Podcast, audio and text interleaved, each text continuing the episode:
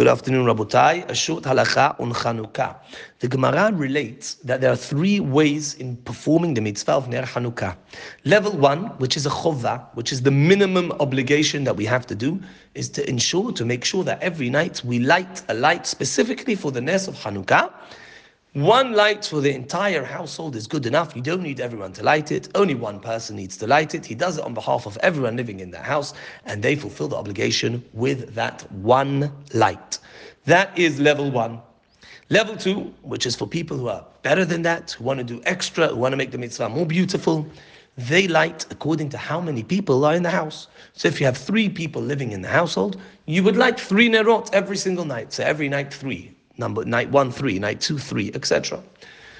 Level three, according to Bet Hillel, level three, which is Mahadrin, Mina Mahadrin, which is the extra special way of being Mekayem in the mitzvah, is that you start off on the first night with one night with one light, and on the second night with two, etc., until you get to night eight. On night eight, you would light eight nerot, and that is as far as I know, what everybody does. They go from one to eight, and that is madrin mina madrin. Even though it's not strictly obligatory, it's the most beautiful way of performing the mitzvah. There is a question amongst the Rishonim about how to perform madrin mina madrin. How are we meant to perform level three? So I told you you go from one to eight. That's true. But when we say one to eight and you add every night a ner, what happens if I'm living with three people in a household? So there are three people in the household would we start on night one with three candles, and night two go up to six, and night three go up to nine, etc.? So each and every person in the household is going up from one to eight throughout Chanukah? Or do we say no? Let's not mix up level two and level three. Level two is according to how many people are in the household. So if there are three people in the household, every night you light three, three, three, three, three.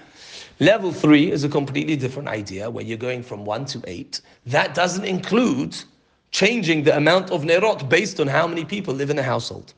That is a very beautiful question, and indeed, this is a machloket rishonim. It's a very famous argument between Tosafot and the Rambam. Tosafot favors the opinion that you go from one to eight regardless of how many people live in the household. According to Tosafot, even if you have 20 people living in a household, only one person would light, and you would only light from 1 to 8, and everybody would be yotzeh. That mitzvah with the person lighting, this is mahadirin min mahadirin, according to Tosafot, this is the highest way of performing the mitzvah.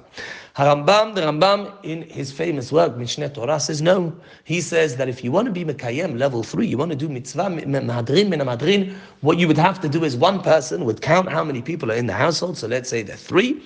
He, on the first night he would light three nerot. On the second night he would on the second night he would light six. On the third nine, so on, so forth. That is the opinion of the Rambam. The Rambam, however, does say that the minhag in Spain was not like his opinion. The minhag in Spain was like the previous opinion that we mentioned from Tosafot, that regardless to how many people are in your house, you would go from one to eight if you would like to be Mekayem level three. Doesn't matter how many people are in your home. So we have two opinions, and the minhag of the Sfaradim, as quoted by the Shulchan Aruch and the Rambam, is that we go from 1 to 8, not like the Rambam's opinion, we go from 1 to 8 regardless of how many people are in your home, and this should be followed. If somebody, for whatever reason, chooses not to be Yotzeh with the Baal Habayit, so somebody says, I would say they're wrong if they're Sephardi. They say, I don't want to be Yotzeh with your Hadlaka. I have in mind to do my own Hadlaka. Indeed, they would have to do their own Hadlaka and they would make it with a Baracha. However, the Chida explains that this is not the correct approach because we Sephardim hold that the correct way, the level three, does not require more than one person lighting. Only one person needs to light and do from one to eight, and they do that on behalf of everybody. If you would do that, you would be causing unnecessary brachot. You should not cause brachot unnecessarily, and therefore, to remove yourself from joining into the chovah of the Baal Habayit, and say, I want to make my own brachot, I want to do my own hadlaka, what you're doing is being gorem brachot she'enan tzerichot. If somebody really wants to do their own hadlaka for whatever reason, they should be yotzeh with the brachot of the Baal Habayit, and they should make, they should put the Chanukiah far away from where the Baal Habayit is, so nobody should get confused, and it should be very clear that we are going up and up in accordance to how many days there are. It shouldn't look like on the first night you're lighting two candles because then it looks like you're not going up in accordance to the days. So Rabotai, for Sfaradim, we should ensure to be yotzeh with one person doing the hadlaka. And if you really want to do your own hadlakat nerot, you can do it, but be yotzeh the bracha from the Ba'alabai. Don't do extra brachot.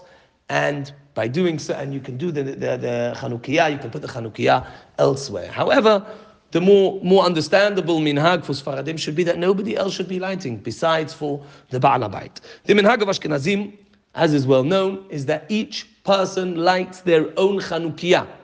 I don't know why the minhag of the Ashkenazim is only for men and boys to light their own Chanukiah. This is very difficult to understand because if you hold that level three includes level two, i.e., that you should be going up in accordance to how many people are in the household and up and up every day, well, that obviously should include girls because women and girls are just as obligated in this mitzvah as men are.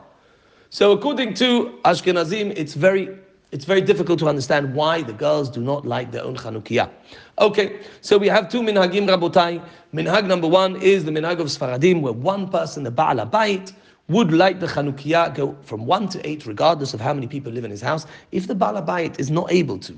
Or if there is no Baal Bayit, there's only a Ba'alat Bayit. In either situation, a woman, the wife of the house, is perfectly able to and allowed to and should light the Chanukiah on behalf of the whole household. Because this mitzvah is not in particular associated with men more than women, even though it's a time-bound positive mitzvah. And normally we say that women are pturot from time-bound positive mitzvot.